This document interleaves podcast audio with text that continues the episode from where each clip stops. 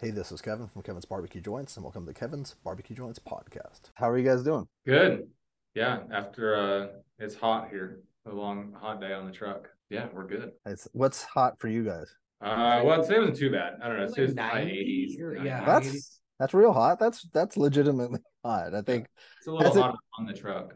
has it seemed like it's ch- because I don't know how long you guys have lived back in Oregon, or if uh, we'll we'll get to your guys' backgrounds. But is it does it seem hotter up there now than it ever has? Like, do you guys have longer spells of heat? Absolutely. Yeah, hundred percent. Yeah, for sure. I mean, yeah, it's what mid May, and we're hitting like 90s relatively consistently. Looking at the the incoming forecast is like 90, 90, 90, like it just dry, no wind. Like it's yeah, it's and that's that's hot. that's hot. It's yeah, it's uncomfortable. Yeah, But- We haven't been down here for a super long time, but both he and I lived in Seattle forever, and like you know, we had stretches of hot days, but nothing like this. And that was in like you know July and August, not May, not this early. yeah.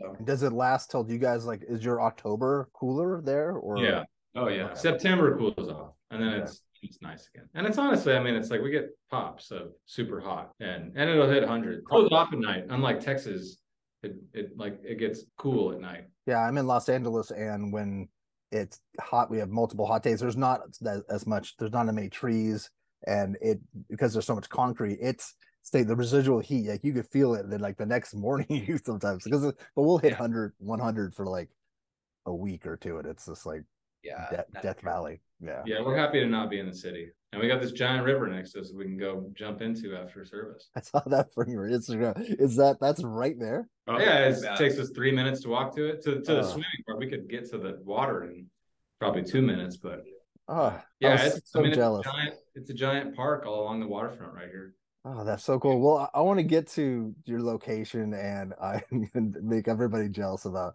where you guys are because it does and it's I'll try to put photos. I'll put a photo too of that drone shot. Was that from one of you guys or one of your friends that took that? Yeah, a buddy of ours that does some photography took that at our anniversary party uh, a year ago. That is this gorgeous. So that people know. So it's Drew, Sam, and Brendon. Correct, correct. All right. So it's so so Drew, do you want to start Drew and then kind of orchestrate or how how do you want to I want to I want to get some introductions and learn a little bit more about your guys' background. Yeah, so I'm from Oklahoma. Sam's from Texas. Brendon is from Wisconsin. And then Sam and I have known each other. We went to school together at the University of Oklahoma uh, a long time ago. Boomer, Boomer Sooner. And he's learned. Um, and then Brendon and I met in Seattle and lived together in a house there, whatever, five years ago or something. Yeah, yeah. Personally, I grew up in Oklahoma, uh, lived there through college, and then bounced around quite a bit in Dallas area for a while, and then Italy, California, and then the Northwest and Seattle, and that's where we met. In Italy, you were doing were you working on a farm or do, working with olive oil or Yeah, I was working in kitchens for a long time. Brendon and I both, that's our background for like our entire adult lives. Um, Yeah. Yeah, I wanted to get out of it for a little bit, and I found this just crazy awesome opportunity on a farm in Tuscany.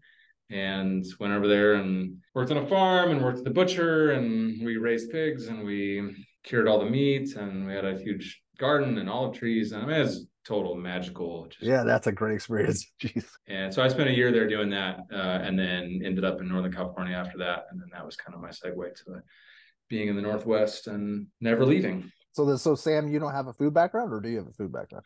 No, I don't have a food background uh, in the traditional sense like these guys. Just always have enjoyed food and barbecue and stuff because I grew up in Texas, barbecue specifically. I have a brewing background. Oh yeah, yeah, okay. Yeah, moved moved to uh, Portland from Texas. So yeah, so college with Drew, and then moved back to Texas. Uh, lived in San Antonio for four years and did some stuff there.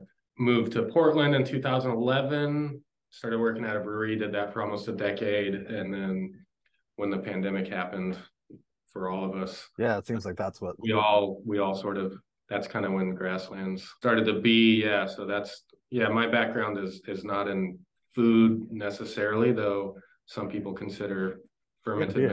food product but I think a lot of people do. And it, well, that's, that's Sam was brewing. Sam was brewing at this place in Portland, and I was working at a spot where we sold beer in Seattle, and then we reconnected during that time. uh, and they were starting to distribute in Seattle, and we hadn't chatted in a long time. Right. And then reconnected and hung out, and then it was like, oh, we're all into the exact same stuff, and we he came up for some, we like cooked some pigs in my backyard, and yeah, it was just kind of like a I don't know, ten years plus or something went by, and then we were friends again.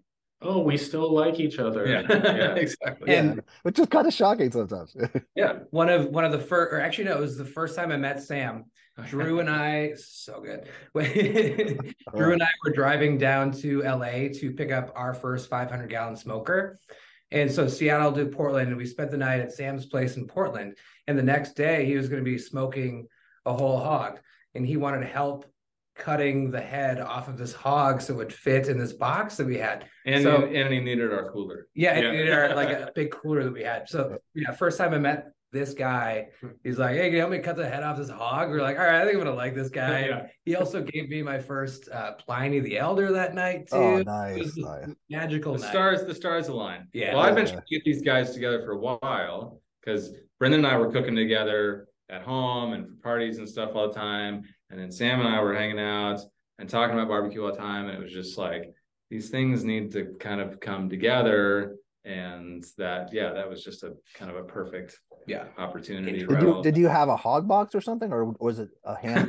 no, built thing, actually, like uh, pretty goofy. So here, um, since I'm from the fermented beverage industry, I was familiar with these uh, jum. They're, they're called like jumbo fruit boxes or something. I, I can't remember what they're called exactly, but they're these five or six layer corrugated cardboard boxes that hold 300 gallons of, say, apple juice or uh, pear juice or whatever that that cider makers get and use to ferment their their ciders or their Okay. berry. So I turned one of those into a one-time use. I'll say one-time use. I tried to use it twice, but it caught on fire. because it's I was gonna cardboard. say it uh, but I, you know, I, I did a, a 12 hour uh, pig roast in it. I have some photos of that on my Instagram. Actually, pretty cool. It turned out really well. It worked for one time. Yeah. You're doing a hog in a cardboard box. Yeah. Well, I, li- I lined it with uh, fire bricks and aluminum foil and aluminum, like actual ducting tape, not duct tape. And yeah, it worked the one time. But once I moved it and like tried to put it back up without touching it, I was going to cold smoke a fish in it. I got a, a, a whole steelhead trout and processed that. I was going to do that. And while I was preheating the box, I was inside processing the fish and my wife came in yelling like, your box is on fire, your box is on fire. So that, that ruined that one. I thought for sure you'd catch it on fire the first time. So Yeah. at least you had it for one cook. And did the cook turn out? Oh, it was great. Yeah, I had I don't know whatever the max amount of people allowed over in in one place during COVID. I think it was twenty at the time. You were allowed to have twenty people gathered outdoors or something. I did that and fed a bunch of my friends. Oh, Yeah, that 'cause was- this okay, was that was a COVID. time. Halloween. October of 2020. Yeah, yeah. You'd be surprised how many people don't know the years of COVID. Like I've talked to people, it's just it, because it's it's all kind of melded into one. So people think it's Yeah, Right. 2021 or 2019. Like a lot of people think 2019 was the whole year of COVID, but I don't even think it was even. Anyways, so so then, but then Brendon, what kind of restaurant did you work at? Um, I kind of I kind of bopped around in Seattle for a long time. Um, I don't know how familiar you are with Seattle restaurants, but I worked bit. like 10 years or 11 years for Tom Douglas restaurants. Mhm. Uh, I think I went to a he had a pizza place, right? Serious Pie. Yeah, okay, yeah. I went to it once. so, uh, I never worked at Serious Pie, ate a lot of Serious Pie, but I, I worked at um, a spot called Brave Horse Tavern, Okay. which was smack dab in the middle of the Amazon jungle in, you know, like Amazon, whatever. Um, the Amazon, not the oh, yeah, like Amazon, the, South biz, America. the business, the, the the Amazon jungle down there. I've heard of it. Um, and uh, but also at a at a Mexican spot called Cantina Leña, okay. we did a like the original concept is all live fire cooking. Oh, so there's no gas, no electric, anything. Uh, so we had a huge uh, cinder block pits set up in different spots where like we do like cook on the coals, or we like had a you know thick you know steel flat top. Yeah, and it was awesome. But the thing is, it was right downtown, so we're pumping out all of this smoke, and we're in Yeah. the we're right underneath this like huge condo. That- getting mad? Yeah, we're just, we're just slightly. you know, blasting smoke up to all these like rich people's condos and everything. So we had to change, you know, the concepts. But um, that was really sort of my first foray, other than camping, you know, but first foray in the live fire and just like falling in love with it, like the arts, the science, the everything about it. So That's That was- nice to have. that was it. Yeah, yeah. It, it, it gave me a little bit of head start for cooking on a on a on an offset for sure. Yeah, yeah. Did- So did Drew and did you and Drew work at a restaurant ever together, or just knew each other? Oh, we never we cooked together at home Yeah. when we lived together. Oh yeah, yeah. You lived. And then uh that was for like a year Yeah. or so. And then my wife and I got a place, and then we would have Fourth of July, we'd do a big crawfish boil, and then we started cooking whole pigs for that as well on like this spit roast thing that we had. So we would do that, and then uh, we catered this wedding together. I did the food for his wedding. Did the his food for our wedding. Oh, nice. That's cool. But yeah, we got to we would do that, but yeah, never professionally. Did you drive the Harper? Was it a Harper pit that you guys got, or We got a fat stack the first a time. fat stack? Okay. Yeah, yeah. So we got 500 fat stack, and yeah, we made the trip down there. Were you guys already three together, or was it just so you could practice, or was that something? No, that was well. So in J- or uh, let's see, December of 2019, I had gotten obsessed with barbecue enough to put a deposit down on that smoker with no plan for all of this yet. And because there was like a long, there was quite a long lead time. It was like nine months or something. Yeah. Uh, so I did that. Well, then when COVID happened, that's when kind of all this kind of got kickstarted and started doing pop ups and all those things. And we were cooking on two like backyard char griller little, you know, you fit two brisket on one smoker kind of thing. And so that smoker couldn't come fast enough. And it was end of October when we got that. Uh, And we had that Eugene trip too. and yeah, and we borrowed some smokers from some other people. So we were able to, yeah, we had a couple like in the 250 gallon uh size that we were able to cook on for a little bit. But yeah, when we were able to go get that 500, that was pretty. Did you connect at all with someone like Matt or anybody that cooked barbecue in your area? Yeah, I did in, yeah, that like whatever fall of 2019. I took a trip down to Oregon. We were all, we were still living in Seattle at the time. Oh, okay. Um, and that was Allie's birthday. Yeah. yeah, so Sam's wife was having a birthday party, so I came down and hung out with them, and then went and Holy Trinity was still going. That was when I met Kyle, and then hit up a couple other spots that were in Portland, and then there was a dude in Eugene doing pop ups. Was that against the grain guy, or was that? Yeah, yeah, and he let us borrow his 250 um, when we were doing pop ups. But yeah, that was like the first time that I met anybody in the barbecue community out here. It was pretty great. I mean, it was a small community out here. It's nothing like Texas or Yeah. And we're in the South, obviously, but um, man, the people out here that are into barbecue, I mean, they're they're family to us. They're like, Yeah. they're legit good friends of ours. Tight knit. That's awesome. Yeah, I just, can you know, imagine. like barbecue is as a whole. I mean, everybody's so open and and we've made so many friends through the years. But it's so nice to have our little community out here, and everybody's so supportive, and we kind of all understand what it's like to try and do Texas style barbecue in a place where not everybody knows what it's like. And Yeah. yeah, it's great. We're really we're really fortunate out here. It's really neat from my perspective because I, I come from being a brewer in Portland for so long, and Portland was at times the beer city in the United States, you know? Yeah. And uh, my friend base from doing that, how many people I met in that industry is is an example of what I look at when um, seeing what Texas barbecue is like and what Pacific Northwest or West Coast, whatever barbecue could be like. There's room for growth for sure. So, are you saying that the beer community is a pretty tight knit community too? Oh, it is absolutely. Yeah, because I thought I thought it was. I didn't know if you were Yeah. saying. well, Yeah, I mean, most of my friends that I, because I moved to Portland without knowing anyone, everybody I met was because I worked at a brewery, you know, and now like lifelong friends because of that. The amount of people that come to the truck and Sam knows from It's like- from brewing, it's ridiculous. We laugh about it all the time. It's just a con like every, you know, 10, 15 minutes of something. It's like, Oh, hey, hey, bud, how you doing?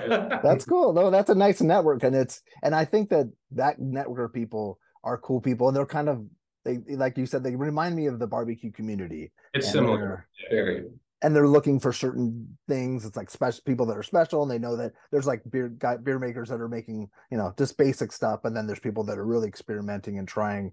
And so it's it's very similar. When what was the moment that you guys thought, okay, the three of us was it just more of a not desperation, but you know, COVID was had already you guys have lost jobs and stuff. Like, did what was the moment that Grasslands was born, and then how did you come up with the name? It makes sense, but uh, how did Yeah. Yeah. So when it was pop ups, it was bootleg barbecue. you? And I remember that name. that for well from April of 2020 till so for about all of 2020 it was just pop-ups. And Brendon being in Seattle helped with all of them and then Sam came up for some of them and that was where it was like okay this is working. And people were coming and lining up. And it was like every one seemed to be a little bit bigger. And we sort of like maybe this could actually be a thing. So yeah over 2020 the three of us just kind of talked more and more about it. I mean i remember talking to sam on the phone and we would just kind of talk about like i don't know. I, I felt like i was always baiting sam trying because he was in between stuff with covids too and i was like you know putting this out there like we're going to move to hood river and maybe we could do a thing together and we could barbecue and so it really naturally all came together. And brendon's same, like you know we were both sick of the city and ready to get out Oh, yeah, so sick of Um, Seattle. Yeah, Yeah. well, I'm so sick of LA, so I know, I know exactly. Yeah, I know I mean, fe- I know the feeling. great- Come on up. great for the time that I was there, but ready to be out of the city and Why Hood River? Did you guys have connections in Hood River or something, or you just knew it was fun? Hood River came about. My wife and I had been looking for a small town community to move to for a long time, and we found Hood River in 2019. Just decided that's where we wanted to move to long before we had a plan of what we were going to do. Then Sam was already super familiar with it. He had been out here a thousand times because we're only an hour east of Portland. So it just kind of worked. It was like um it's just a great town. The community is incredible here. And yeah, when when Nikki and I came here, it was just like game over. This is where we're moving. We don't want to be anywhere else. It's beautiful too. I mean, the the farms out here, we get a lot of our fresh produce in the summer, you know, when we can get it from local people building the community of farmers and other restaurants and everything. Like That's it's I mean, special. We're, we're spoiled. rotten. Special, It's yeah. there's no way to put into words like how magical this place is. It really like is that where there's a place called the the thing called the Fruit Loop or something? Or yeah, Oh, yeah, yeah. yeah, Yeah. That's here. I've I watch a lot of YouTube. yeah. Yeah. I mean, I've it's just sprawling orchards it's absurd. in the valley of the Cascade Mountains with two volcanoes on the south and the north of you. I mean, it's unreal. It's just Uh, and then and then a giant one of the biggest rivers in the US cutting right between it. Like tenth. Tenth big. There. Tenth biggest. is it the tenth? And then in January of 21 or whatever, somewhere in winter, um, uh, that time, at that point, I had rented a house that was in Snohomish, Washington, that was kind of in the middle of nowhere, just out in the woods. And that's where we were making all of the food for all the pop ups. And the living room had seven refrigerators from Craigslist in it. And we made sausage in the kitchen. And it was like, it was just the, the whole thing was a commissary kitchen, basically. So the three of us, and then my wife and Sam's wife all got together for an entire weekend. And we spent the weekend at the house and talked about turning this into a real thing. And it was a, it was just great. The whole thing was like so fun. Yeah, the conversations, what does it look like? What's it gonna take? You know, building a business basically. And yeah, you know, we had all obviously thought a lot about it already, but it was it was the weekend that everything really started making sense coming together. and then life stuff too Yeah. talking about like what are our priorities for you know living sustainable lives and like what's most important? Yeah exactly and we were all on the same page with all this stuff and that's Yeah. where like to me that's the special part about that whole weekend was it was like it wasn't just oh this could be a successful profitable business it was like this mm-hmm. could be a thing that we could all be really happy doing which is Yeah. unique, which is something that a lot of people don't have. You also were uprooting your lives somewhere too, which was exciting and fun, but also, you know, it's a challenge. Scary. yeah Yeah. well, it was a convenient time That's to the, do that's the real way to say it. Everybody's lives were already uprooted and so it was kind of the kick in the pants that Yeah, it was already weird too. yeah Whose idea was the name Grasslands? Sam Good job, Sam. Yeah. 'Cause You're, you're used to naming beers and stuff, so you're Yeah, I don't know. It was just kind of one of those deals where there's the business side of it where you need to, you know, get a trademark and make sure that you're not, you know, naming your business something that already exists and all of that. But then there was the like, well, what is not pigeon pigeonholing us into like a two block radius or a region or whatever. Not that we're trying to take over the US, but like, you know, but yeah, and then then just, you know, on and on. I remember giving a pitch. I don't remember exactly all the details. Well, Uh, I, I remember you saying something about like, you know, this that's where all of the all of the meat that we're cooking, like these are for the most part animals that they they're living on grasslands. You know, like the the cattle, the the pig, like they're they're eating the grasses and everything. And I mean, that was a huge seller for me. Also, Yeah. it's like it's not like a lot of barbecue spots are like aggressive, like you know, badass, manly names and stuff. Like, I don't, we didn't want to be that. Like Yeah. we're, we're just three normal, I don't know, like chill dudes who like hang out. We're like we're not aggressive at all. Like, we're, all, we're all beta males. So four of us. Big thing of it was was like we're all from areas that were grasslands. Austin is uh, you know, Central Texas is a grassland. Mhm. Uh, you know, Kansas Plains of Oklahoma. Memphis, plains. yeah, you know, Midwest, Dallas yeah, Fort Worth, familiar area to us. and they're all so grasslands as a whole. As you know, people start worrying about the earth are so important. Aquifers and aquifer recharge zones and everything, you know, just all of that stuff. Just Yeah, grasslands dependent and I don't know. It it sounds like a good name too. Yeah. It's not, Yeah. it's a vibe too. It's a it's not a it's, stretch. It was hard. It took us a long time to, because it's just like just choosing something. It's so many, so many. I don't know, so many reasons not to, and coming up with stuff. It was like once we got it, we were like, great, let's do it. We love Yeah. this. Yeah. Let's let's move on to cooking barbecue again. It seemed because it's so permanent, you know. Yeah. that's what I was gonna say. Yeah, it's something you keep forever. Yeah. What are you guys drinking right now? Just because I'm curious. What are we drinking? Yeah, what are you drinking at the moment? That way, maybe give a shout Oh, out. this to is topical. Yeah, Ferment. Uh, these are uh, ferment beers from our our friends at the uh, at Ferment Brewing, which is where we're parked right next to. We're using their office right now to Yeah. do this because we We're in a truck. because the truck is 100 degrees on the inside of it right now, and Yeah, they have AC in here. no, I appreciate it. No, because I thought I thought we would be doing this outside, and I was like, this is We potentially. kind of wanted to, but it's too loud. Yeah, no, no, it's always too loud. It's it sucks. I love it. I love outside. It's really cool, but you know, the wind or whatever could cause problems. Or Yeah, Well, if we were outside right now, you'd hear like bald eagles screaming and other cool, cool yeah. I mean, literally a week ago, I was over here at their office, and we walk outside. I mean, 20 feet behind us is the river, and we walk outside, and a bald eagle does come down. Like right, it was just Oh. scouting these ducks down there. I mean, we see. oh, It's stupid how how crazy this place is out here. that's amazing. Well, then that's uh, it, that's also ideal too. I want to get to it, like to your location a little bit more, but for people to, if they're coming into Portland or they're in that in the general area, to make a side trip out to you guys and just enjoy life for a few days and enjoy something different. I think it's that's- everyone's so stuck in the that's what we're trying to kind of get out there because we are we're not in the city you know you can't just go to portland and like take a uber Uber. to us but at the same time we're only an hour east of portland and well, what 56 minutes for you Uh, 59. 59 minutes from sam's house Yeah. you get on one highway you parallel the columbia river the entire way it's you go through the cascade mountains the national scenic route exactly Yeah. I mean, it's just a drop dead gorgeous drive. And then when you get here, we're at the base of Mount Hood. We're on the Columbia River. There's this beautiful water park or um, waterfront park right next to us. And then we've got Ferment Brewing, we have pFriem Brewing, we have some other great neighbors with some restaurants down here. There's all this space, and it's just like, I mean, it's a it's a really great place to be. And you know, again, back to the like we live in the Northwest and not everybody's super familiar with barbecue and making an entire experience out of it and going and waiting in line and all that stuff. And but we do feel like we're in an area where we can try and help perpetuate that because you can come out here. Also, in Hood River, there's no there's no law against open containers. So you can just have beers wherever you want in town in the entire city. And Wait uh, a second. Are you serious?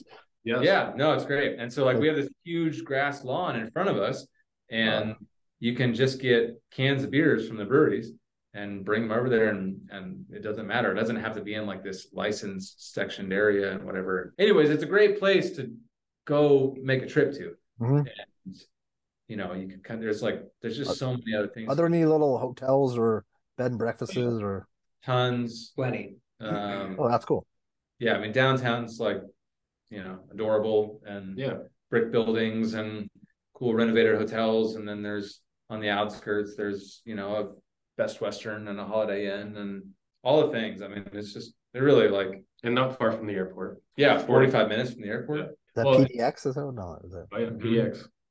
And- I've and seen it you- on ticket.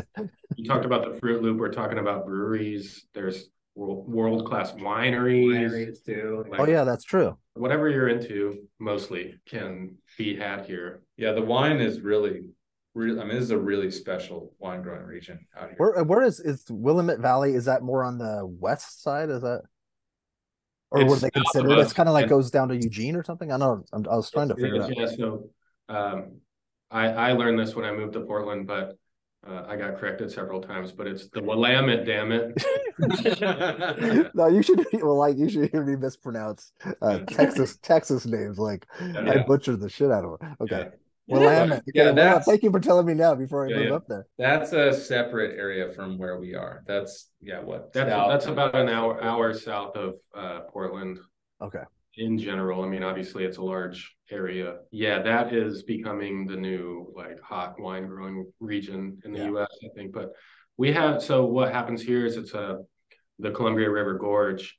And so in Washington, which is on the north side of the river, you know, there's cliffs that get X kind of sun, and then on the south, you know, on the south side and the Oregon side, they get Y kind of sun. And so there are all these different varieties of grapes that grow here pretty well and get like little special treatments depending on like river bends and stuff. Yeah. Uh, not unlike stuff in Germany on the Rhine, you know. So it's it's just kind of a cool, cool little magical place. just like a thousand little Yeah. tiny ecosystems. Mhm. yeah, because killer. of all the hills. Yeah, an hour or every mile east of the mountains that you go, you lose an inch in annual rainfall. And so Okay, where we are, which is probably 30, 20 to 30, probably 20 miles east of the edge of the Cascades. It is a drastic difference from right over there. I mean, when Sam drives out here, it's like Rainforest, basically. yeah, just pouring rain in in Cascade Locks, and then it'll be dry here. And then you go further east of where we are, and then it's I mean, you get to desert, desert, in right? Yeah. 30, 45 minutes. Yeah. And it's high desert, like high elevation desert. It's pretty sweet. Yeah, completely that's different than than uh, you know West Texas or New Mexico or Arizona, Eastern California, that kind of stuff. Mhm. It's a it's a different desert scape. wow, that's killer. Is it, is that the area that wants to secede from uh, Oregon? It is. Yeah, they want to become part of Idaho. Idaho or something. Yeah, like it's like yeah, super yeah, super eastern Oregon and Washington. They just want to become like Oh, one that's a so greater Idaho or something. Yeah. Stupid. That's not, that won't. I don't think that'll happen. Can you guys see then Washington? Is that across the river? Is that? Oh, yeah. Yeah, Brendon and I live in Yeah. Washington. Yeah. Oh, you do. Yeah, I mean, it, I live in so Hood River and White Salmon. Hood River is Oregon, White Salmon is Washington. I can be to work in seven minutes, and I live on the Washington side. A There's bridge just or one bridge, and it's just kind of like it's a little hub. okay. And then he's in Lyle, which is 15 minutes. Don't dox me, bro. I'm just kidding. Which is yeah. So I, for me, it's like yeah, twenty minute drive. Okay. Work and I'm on the Washington side, but Lyle, Bama. but it's it's it is it is it's a completely different ecosystem from where Drew lives. Mhm. You know, like it's, it's Oh, I'll text him and be like, "Is it windy over there?" yeah. Right. What, what's the temp? I mean, look, it's funny, like on forecast, like where I am, you know, like I said, 20 minute drive to work, but I'm on the other side of the river and, you know, 15, yeah, 15 miles east. There's like usually a six, seven, eight degree difference, or there's sun, or, or it's sunnier where I, where I live as opposed to where I work, you know, like it's, it's absurd. It's crazy. out here. Wow, that's weird. And th- but and so then you're in Portland. You're actually living in Portland.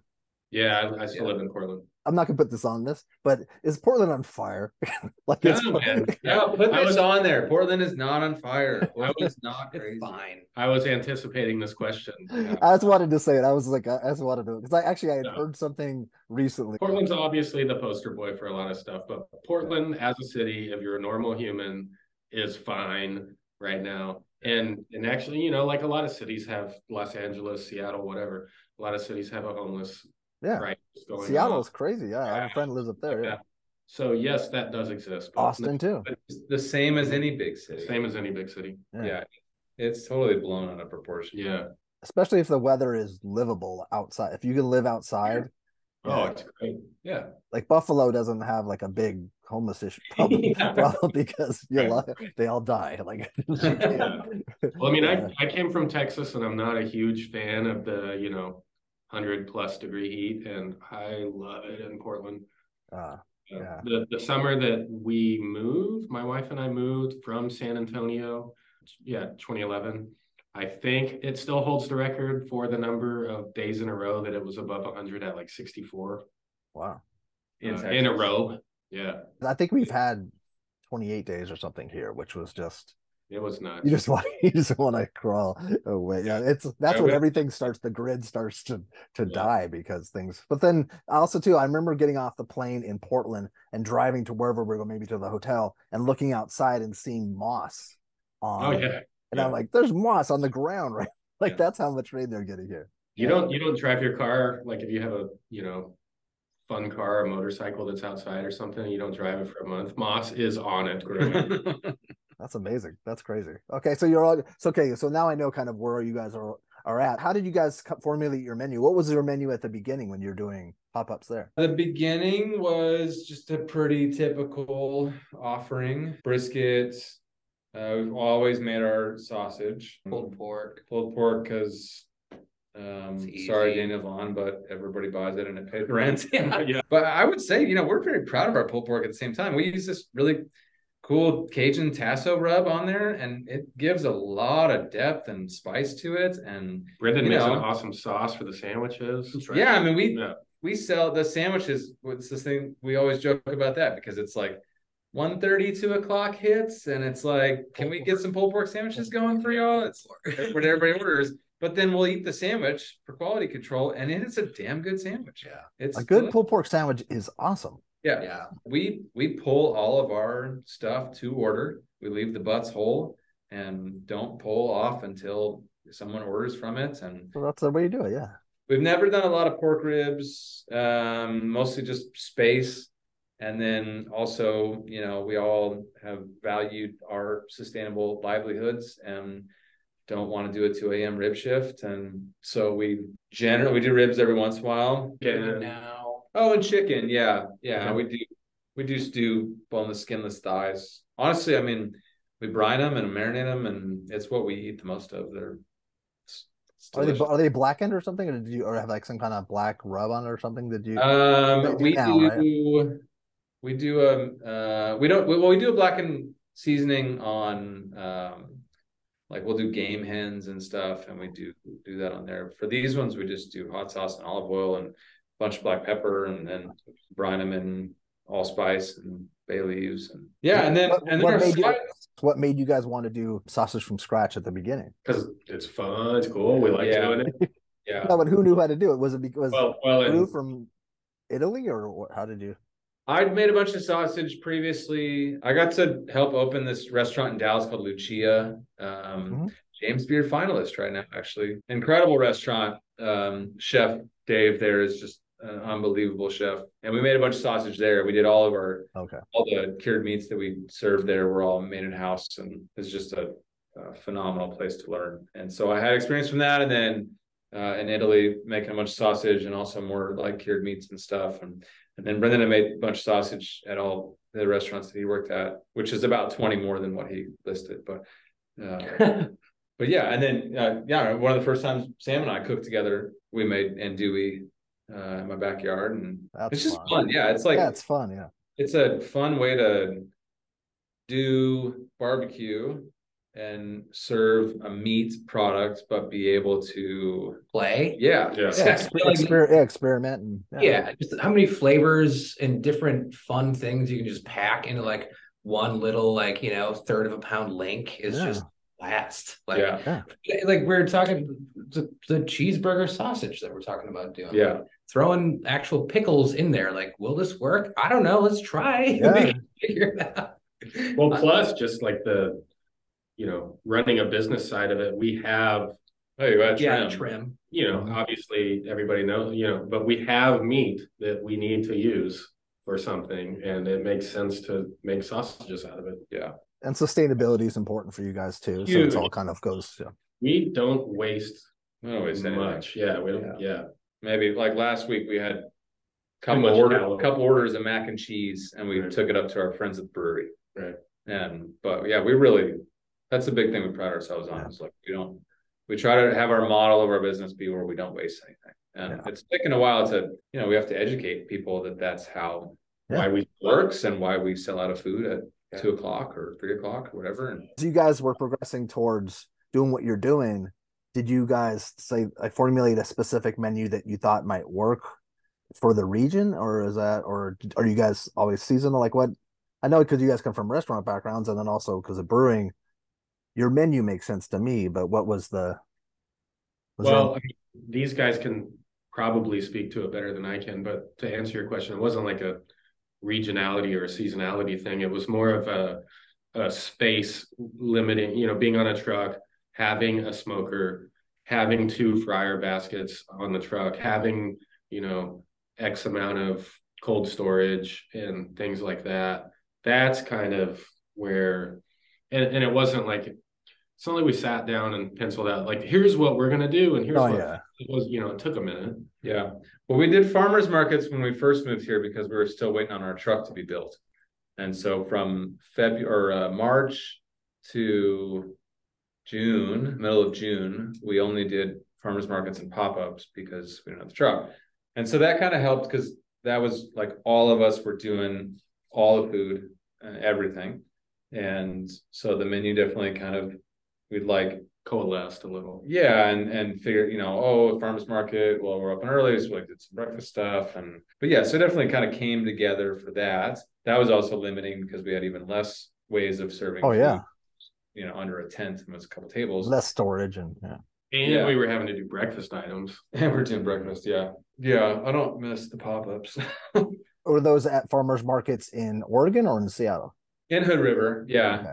yeah, we moved here in February, March of 2021. Basically, within a couple weeks, we did our first pop up. Mhm. and then started doing the markets because like everything oh yeah because we thought our truck was going to be ready way sooner and then it was Mhm. delayed so then we did the farmers market for a little bit uh, which ended up being so perfect because we were able to meet all the farmers that we buy i mean in the Oh, summer that's true. 75% of our produce from local farms yeah we were able to like meet some of these people and develop relationships with them and serve our food to them. And so i mean the menu honestly has always just been kind of natural. Like it's never been a okay let's do this. This is this is our cost on this. And so we're going to run this menu. Yeah. um, I, I mean i don't know. I think with us having a bit of a background of just kind of roughly knowing what we can do and what things cost Yeah, that helps. margins and stuff we were able to you know i mean most of the time we just cook whatever we want to just in the ass and then we're like why did we why did we do this Yeah, of course. Yeah. But doing the farmers market's great because I'm, I was thinking about the fact that people that go to farmers markets are people that like to stroll and buy food from places and wait like little bit of line. Like it's so it's that there are it's already built in. Whereas they're not coming to you and then waiting in line. It's already they're at a farmers market. So it's and then they eventually probably started coming specifically for you, and then they can get other things. Mhm. Yeah, yeah, we got some of that. Same it was nice, waterfront. and you know, the people also that go to farmers markets are the people that you know. I, mean, I don't want to generalize, but that Yeah. care about where their food comes from, that Quality. care about local quality stuff, which Mhm. is basically like what our like what we want to put out there, like Yeah. the people that we want to you know pop with. yeah and barbecue's not cheap so Right. you know Yeah. you need people to to really care about what they want. Uh, our our uh, plan B on naming was local quality stuff barbecue. woke barbecue. case in point, like you know, when we were the first summer, we only had our 500 gallon smoker, and we one of the things we put on there was the pork belly burnt ends that we do now, and we put that on the menu because we smoke the bellies ahead of time, and then chill them, and cut them up, and then chuck them in the deep fryer, and so we were able to cook the bellies before the Mm. smoker was full of brisket and have product that we could serve throughout the week. Shout out uh, Woodshop Barbecue where I worked in Seattle because they taught me that method. I don't want to. oh, you worked at Woodshop? Yeah, for three months. I was Oh, going to work there in 2020 and then COVID happened and uh, yeah, and yeah, I can't say enough about uh, Matt Davis, the owner of Woodshop, is just he was the most supportive and encouraging person I've uh, for us getting started to have someone you work for for three months That's So- nice to know. to tell you to do this thing, even if it's the same exact same thing that he's doing, it was it meant the world to me. So That's huge. Yeah. I learned a bunch there, and they're great people. And uh, but anyways, that's we got that uh, that method from them, and then fast forward, we started doing it because it was the only way we had have product, and it's now like besides brisket, maybe the most popular thing on our menu item. We make this like ginger soy vinaigrette that we toss them in after they come out of the fryer, and it's kind of just um it brightens it up, and yeah, It looks, it looks pretty too. It loo- it looks cool. yeah, yeah, they're awesome. I mean, we don't eat them ever because it's so rich. I'll eat one a service. like one little, yeah, Yeah, I every- know it's a rich thing. try and nibble, but yeah, it's so I don't know how people eat pork belly so much. It's so rich. Yeah. Well, it's one of the things that that I hear that, that well, there's two things on our menu that I hear people come come back like, oh man, like this thing, like I wasn't expecting that, and it was it's the pork belly burnt ends and the Tex-Mex slaw that we do, uh, just because people have an idea of what it's going to be, and then it's completely different. Uh, so it's it's pretty cool to see that. Mhm. What's what's in the Tex-Mex slaw? Slaw is well, credit to Sam for the name because it just works. And what? that was Sam's name. I thought it was. I thought it. No, right. sorry, that was Sam's. I love Brendon. You, Uh, you've given green some interesting. kale, and shredded carrots. And then Wait, we say that again. I was talking over you. I apologize. Oh, uh, green cabbage, kale, and shredded carrots. And then we make a, we just call it black chili vinaigrette, but basically we just burn a bunch of dried chilies, kind of like a salsa macha, and mix that with rice vinegar and garlic and a little Ah, sugar. And some other stuff. It's a secret. Lime, lime, lime juice. juice. And then, uh, so that's the dressing. And then we put cotija and toasted pumpkin seeds on top and pickle reds pickle reds. because why not? Um, but yeah, it's awesome. I mean, it's it's bitter from the burnt chilies, and it's got a little bit of sweetness and a lot of acidity, and it's very much not Coleslaw. It's not a creamy, you know, like Mhm. heavy slaw. It's like bright, acidic, which works great for like fatty meats. Yeah. Yeah, we like it a lot. It's the only side that we always serve now. Yeah, it's the We had enough people that were just pissed when we didn't have it on the menu. So Oh, really? we have the slaw, and then everything else rotates. How many pits do you guys have now? We have that 500 still, and then we got a thousand from Harper last. Uh, oh, just a year, yeah, a little over a year ago. yeah. Um, Well, that's why I thought you had a Harper. Okay, so you have a Harper and then you have a Fast Side. Yeah, yeah, the Harper man, we love that pit. It's- Beautiful. yeah, we're spoiled. It's cool to like get buy a West like a, a smoker from a West Coast company, and then have it just be so. It's not just like oh, we're happy we're supporting someone from the West Coast. It's just like I mean he could he could hang with the best of them. Yeah, Drew is like, and it's so it's interesting that I I, I still feel like they're a sleeper company. I feel like not everyone, I guess, because the the big guys in Texas, people just know their names. Yeah, right. I mean Heritage has like four of them. When did you guys hook up with the brewery for that location? Um, the brewery, well, that just kind of fell into our lap. We were able to, um, we didn't know where we were going to put the truck when we got the truck. We've done a lot of things where we're just like, let's hope this works out. Um, It seems like it. It's cool. It's good. Well, actually, like um, we were talk Hood River was obviously the goal, and there were options for maybe across the river or whatever. but I I came out to do this is really cool. I like the story and I want to I want to say this guy's name on here, but we I drove out to to scout and I was like, this is the place. I don't know if it'll be possible for us. We don't even exist yet. And so pFriem Brewing that we're parked behind, I just went up to get a beer. This insanely beautiful grass field is there. And so I was like, hey, do food trucks park here in the summer? And the and the guy that was working, this this guy named Jose, who still works here, um, was like, Oh yeah, food trucks come around like here, yeah, just email. And and then so we did, and then I don't know, months and months later, you know, when we get the truck in place, I come up and Jose was like, Oh, hey Sam, and like remembered my name and everything. Wow. And yeah, it was great. I didn't know that story. Yeah. No, it was it was incredible. That's a big deal. Like I can't like I'm terrible with names. That's that's smart. And actually it's it's it's like a great business thing too, if you can remember people's names or Uh, like yeah. or connection wise. Sam's the king of that. Oh, good for you. People will come up to the truck and it'll be four months before they come back and they've been once and he's like, Hey Jerry, how you doing? it's it's on Brendon and I joke about it all the time. It's just it's crazy how good he is at it. So so then with that, then that's that's the connection. Then it it, it just works and serendipitously it just happened. Yeah, we reached out to the property management group and our buddy Aaron, who owns the uh, pizza restaurant that's here at the waterfront, also helped us out a ton when we were first moving here and was just really welcoming and put us in touch with the building and That's Solstice Um, Pizza. Yeah. yeah. shout out to Solstice. Yeah.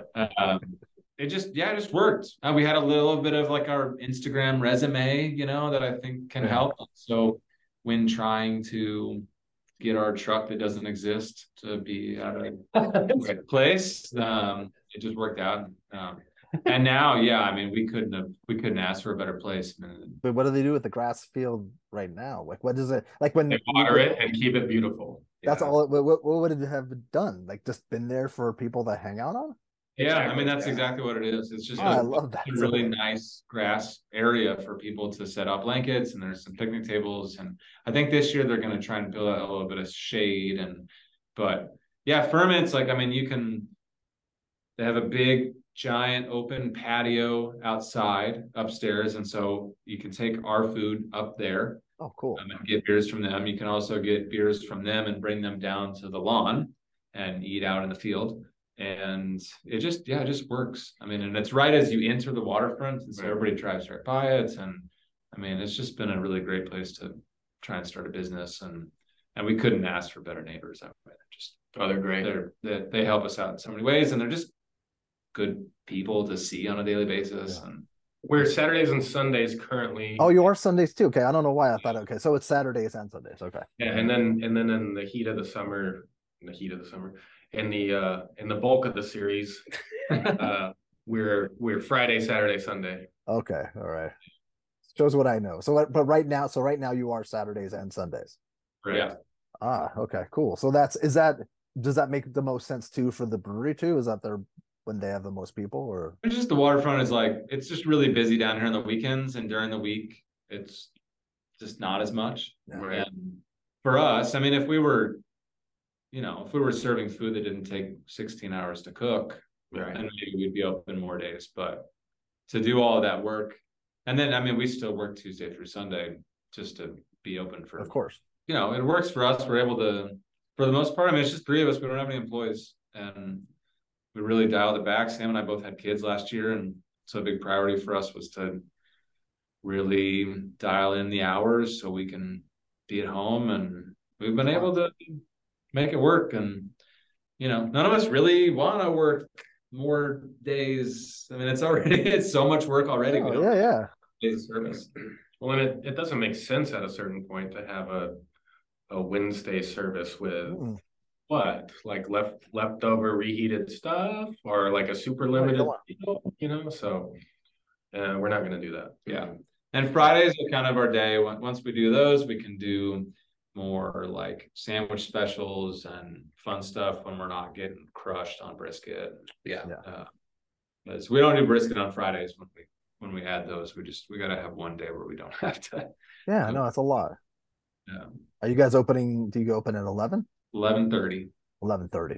And are people lined up prior? Sometimes yeah depends on the day. I don't know. yes Yeah, it, it's kind of a goofy deal where, you know, eleven fourteen, there might be one or two people there, and then by eleven 25. fifteen, there's six, and then by eleven twenty-five, there's thirty, you know. Yeah. Everybody just kind of shows up. They know to get there before eleven thirty, but there's not quite the, you know, Franklin's barbecue Oh, yeah. Queue Yeah. thing. Although sometime, I mean, just last Saturday, people got there at nine thirty or Yeah, something and waited in line and, but it's cool. What's awesome to see is that people are starting to embrace the idea of it. And so they come with lawn chairs and they come with beaters and they come with friends and like they just decide, hey, we're gonna go to this beautiful place Mhm. and we're gonna hang out in a nice area. And We're make it a just thing.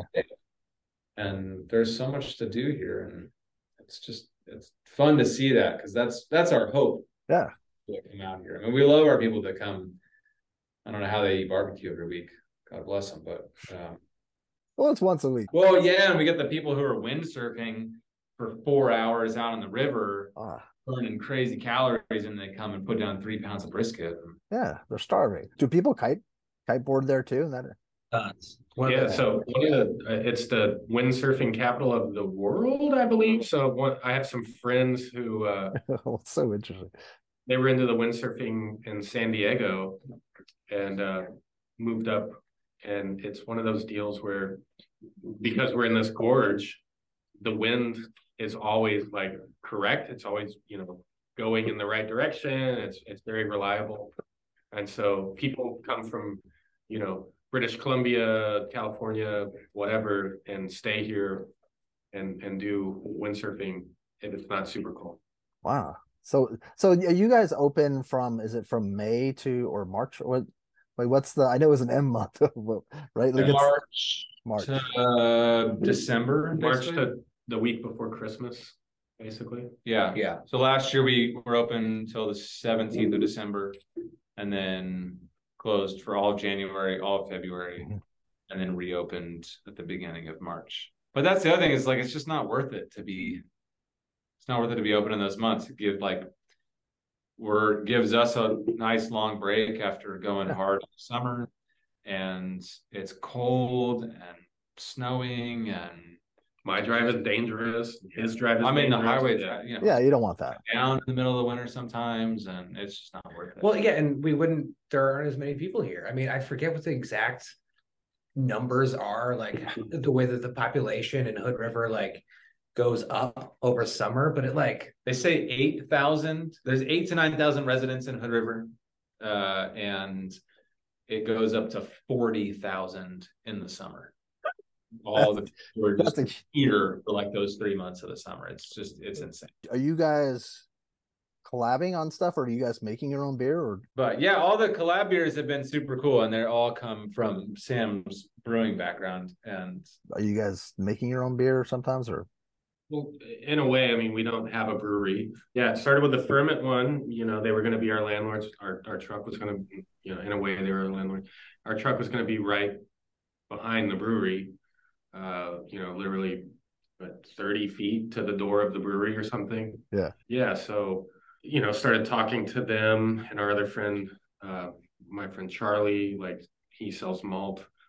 Uh, one he started an email. He was trying to sell malt and also connect you know the breweries together so we did a collab with them and then it was just like we should do this and make weekends out of it and uh t- you know take the truck to population centers and uh, let those people get tastes of our product you know let them know we exist etc uh, and so we started doing one we we decided to do one at uh, Ruse Brewing in Portland our my my friends our friends Sean and Devin own this fantastic brewery there. We do that like every Halloween weekend. So we make a beer with them. You know, we kind of beforehand we design a beer, go down, make it together, and then when it's ready and is being released, take the truck and the smoker there and do a whole weekend at their oh, place. that's cool. You know, we we have a busy weekend in Portland. They have a busier weekend than normal in late October. Uh, so it's kind of a win-win deal. And then same after our break, uh, up in Holy Mountain, uh, Seattle. in Seattle. So we do that. We drive up there. That's where we did uh the bulk of the like bootleg pop-ups were at Holy Mountain, Okay. and we've known them for a long time, and they're just fantastic people and have been so supportive from the very beginning. Nice. And and that was honestly, I mean, I don't know, personally, to get to do this kind of thing with them. I mean, these are all of these places we're talking about. These are world, World class, class, yeah. breweries, and to get to be on the same ticket as them and and to get to work together with them is just it's a it's an honor. It's really and for clarification, when Sam talks about how these beers and stuff come together, Brendon and I go and hang out and drink beers while the brewing is happening, and we pick up bags of grain and we dump them into a mill and take a photo, and then Sam sends all these emails and talks recipe development and all this stuff that we don't understand Mhm. And then explains it to us every time we do this and then we remember like one more piece each time um, but but that's the cool part about it is that like it's these are they're true collaborations because of sam like Yeah. we it's not just oh grasslands guys are friends with holy mountain guys and so holy mountain made a beer and put our name on it and we Exactly. Like it's i mean the last holy mountain beer it must have been 20 emails back and forth discussing all of the recipe and all the ideas and all these things and from people who are genuinely like excited about how the end product and then it all comes out and then we have a party and then it's like but it's a real it's so fun to taste these things Yeah, yeah. How fun is it? I was gonna say, how fun is it to taste that beer after all that? awesome. Yeah. and they're all brewed with the intent of being served with barbecue Yeah. Yeah, yeah. And so they, you know, we don't do like some big smoked stout because no one wants to drink that with brisket. Right. But we, you know, lighter pilsners and lagers and dark lagers and I mean the Holy Mountain one had dandelion. Dandelions and peppercorns. Like, it's just Which of course you expected.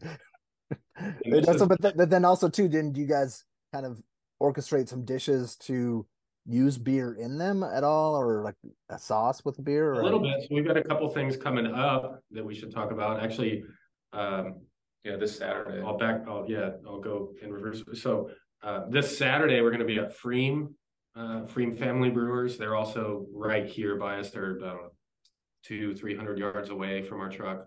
Okay. Um, they're world class too. We're going to their barrel aging facility where they have like you know foeders and just giant barrel things and coolships where they do wild beers, all this really rad, awesome stuff in this big facility in this little town community called Cascade Locks, which is uh, 15 and a half minutes uh, west of here. And uh, so we're we're driving the truck over there. We're we're doing a big event on Saturday with them. Uh, we didn't make a beer with them this time, but we did make sausages with their beer, and we're going to smoke them with old barrel staves. We're doing that tomorrow. We made the sausages already, but we're going to smoke them tomorrow. That's cool. So we're doing a, a uh, sausage, which is like an Austrian street food sausage. Oh, nice. kind of bratwursty and stuffed with uh, Swiss Emmentaler cheese, and and then we put a bunch of their lager in there with it, and yeah, and then they just brought us. They just drove the forklift down with a bunch of barrels the other Yeah. day, and Sam cut them in half, and and then we're just gonna smoke all of this, out- cold smoke them with the barrels. When the barrels are they're old wine barrels. So we got a couple different kinds. There was an old, there were a few old bourbon barrels that that are charred inside, 53 gallon. They were charred inside, then used to age tequila. And then these guys Oh, wow. Freedom got them and aged a, uh mole chocolate stout inside of it. And so we're gonna and then get- we're just gonna burn them. yeah, we're gonna burn and then we we also got some French oak uh barrels that had red wine in them. I don't know what type. Uh and then they they made like a uh Flanders red wild yeah. ale in it. Oh. Uh which which is just we opened those up, they smelled so amazing. Yeah. Ah, We're doing that. None of that flavor profile stuff will transfer. Yeah. but but, But it's it's fun. it's still fun, and I hate you guys. I really hate you guys because it just sounds like no, it just sounds like I want to be doing this. Like this, it just sounds so creative, and you can do so many different things, and it sounds like you're connecting with people that are all creative types too. That's, that's the best part about all of it is that we literally, when we do these events, whether it's the brew day or the actual event, we just get to go hang out with like-minded people. Yeah. It's community. Um, it's, you know, it, it, like, we do this because it's fun.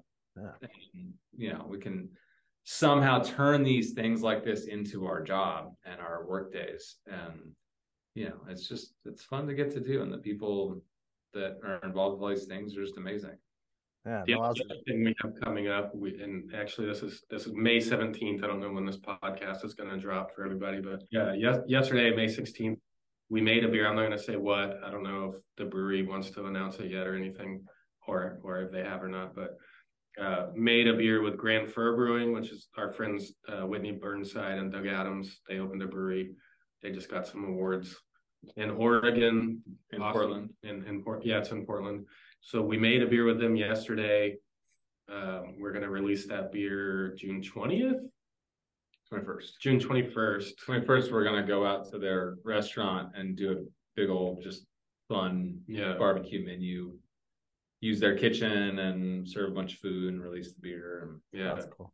Will it be called Grasslands or? It'll be like a, you know, it's always like a grasslands by whatever brewery Gotcha. kind of deal. But yeah, that'll be a lot of fun. Again, same thing. Just like I mean, Whitney's just I don't know, one of the best brewers in the state, and just getting to work with them. And yeah, Doug's all top chef famous, and but most importantly, just an awesome guy. And From Texas, love from barbecue. Texas, yeah, Ah. Sam's for a long time, and we've been talking about doing this for a long time. It's just just fun shit to do. Yeah, fun shit to do. No, it just now it just you talking about all these breweries and stuff makes me so much even more excited to to because I, I I know it's the hub and I know there's other places now that make t- like there's tons of places that make beer, but it just I forgot about how great that scene was in Oregon and how important it is. Yeah, I mean, we forget often too, and we just get we're so spoiled. Yeah, mm-hmm. it's it's special. Yeah, I gotta. Yeah, definitely s- riches. out here. It's ridiculous. Yeah. Well, I wanted to. And what's what's your favorite thing on your menu? Or what would be or like ideal platter or ideal meal that you guys could recommend to somebody if they came? I mean, I would always get a sausage, like well, I don't know, a couple slices of lean, a sausage, slaw. If we're doing the spuds, get the spuds. Chicken's a sleeper that we always tell people. good. Um, I mean, generally the specials. I mean, that's Yeah. probably most people, you know, like, but the specials, like, Yeah. especially now, now that stuff is growing again. I mean, we, it's way too much work, but we, He means vegetables and stuff. yeah, vegetables, yeah. Like, we get, you know, we'll get a fresh sheet from farmers on Monday and figure out what we can buy and then figure out what we're going to make with it and how much we're going to buy and then try and turn that into something by the weekend which is you know challenging but it's i mean the produce here we we talked about this when we when we moved here we were excited because of the opportunity just to get to work with local farmers and not just you know buy from the big producers or whatever but we didn't realize that it was actually going to be just this unbelievably quality food. And I mean, the, the produce is the best we've ever worked with. And we're constant. Yeah. and everybody here, because they're all people of their craft, they're just getting better and better and better every year. And, but the growing region that we're in is really, it's, I mean, we keep talking about it, but it's just unbelievable. And It's the four- produce we get, parallel stuff, right? yeah, exactly. Is that like Hun- is Hudson Valley? No, Hudson Valley is not that. So this, it just reminds me of people talking about Hudson Valley and how I don't know what they're, you know what they're? Mhm. Uh, But well, it's just a perfect ecosystem. It just seems like it's there's it's a bunch of microclimates and Mhm. uh, Yeah, yeah, like- and everything grows here. Even if the windows are short, like we get all of the stuff, and uh, you know, and we're stubborn, and so like we won't serve corn until corn's in season. Right. Even though like Tomatoes. I want to eat esquites like year Yeah. round, but we wait till the sweet corn is ready. And Yeah, same that thing with tomatoes. Yeah, we won't serve tomatoes until they're ready, but then it's all tomatoes all the time. Yeah. All we're Like do- all we're doing is cutting tomatoes and like uh, trying to squeeze in trimming brisket around just cutting tomatoes. And this guy we have, Killer Tomato Guy, Yeah. Evan, his is his name. A Killer Tomato Guys is uh Instagram handle. He is doing a really good job. Like we're we love the tomatoes he's growing. Dynamite. Yeah. Is he out of your area or is he up in Portland? No, they're all here. That's Yeah. like all there. the, Jesus. no the, the the quality stuff. We're we're right where it is. I mean, we half the time we have to drive to the farm because we're also a dumb barbecue truck and we order like nine pounds of something that's not worth them driving down to deliver to us. you And have so, to go. Yeah. You know, what is but we can drive 20 minutes and see our friends and pick up stuff from them and You go on a farm and it's uh, that's Yeah. nice. Yeah. Yeah. Wow. yeah, and it's you'll see when you come out here, but it's uh It's Yeah. special. No, it's and it's funny because like I mentioned to Drew, I just there's been a number of people that have said I want to go to grasslands. Like even Evan Leroy, my last the interview I just put out today, he was listing a bunch of places, and grasslands was one of his places he wants to visit. It's because people are seeing what you're doing. It's special, and it's. I'm glad we finally got a chance to to talk. I know your schedules have been weird. Mine has been even weirder. So it's. I'm. Is there anything that we haven't touched on? Because we're close, getting close to almost a half an, an hour and a half. But what would be? Is there something that you want people to know about what you do that we haven't covered? Or I mean, I mean, don't we're know. We're just out here trying. we're all pretty good at sports. yeah, is there a sports team in the area? No, we're just Not really. messing around. I'm Um, joking. No, then, you do you guys are you good at uh, what uh, uh, frisbee golf? Oh yeah, Oh, yeah. disc These, these guys are real good. I try. These, but yeah, we do play disc golf. Yeah, you know what's Disc funny golf. is I, That's what's good. I love disc golf and I moved out here not really knowing that it was like one of the windiest places in the world. so it's like it's tough going sometimes. Yeah, you're out there at 20 mile an hour winds trying to how are you supposed to chip? Yeah. You know, in 20 mile an hour winds with a frisbee. But I don't know. I make the most of it. Whatever. Speaking of wind, we would love to invite any and all barbecue people out here to come cook us Absolutely. in the summer wind Yeah. and uh, get a taste of what that's like because it is uh, very challenging at times. Yeah. Yeah, unique challenge. Mhm. You, oh, you want to invite them to come out and help you cook, or watch you Yeah, cook? yeah, Hey, well, and and just but we've also yeah, I mean like well Scotty from Scotty's Whole Hog came out um Oh, cool. from Shoot Party and With we went to Charleston in November for Holy Smokes and got to meet a bunch of people out there and uh, Well, that's cool. Yeah, so we're just uh we're just trying to get everybody to come out here and experience how awesome it is and cook with us and hang out and do the thing. Yeah, I guess Yeah. that's it's more more uh more connection. We we thirst for more, you know, like what Texas has and Yeah, we don't get to just drive an hour and go check out all the places No. like down there can do, and so it's so come on, bring it on. Or Yeah. or invite us to their things or whatever. Why not? Yeah, just more connection. Yeah, that that. And Not how, groveling, but you know. Yeah, this is great. we'll see you up here soon. Excellent. Yeah, I'll see you in, a, cou- in probably uh eight weeks or so. So Okay. that's Okay. Rad. Let us know. all right, Awesome. cool. I will let you on for sure. All right, have a good All one. right, all right take care, man. Thanks, See Kevin. ya. Yeah.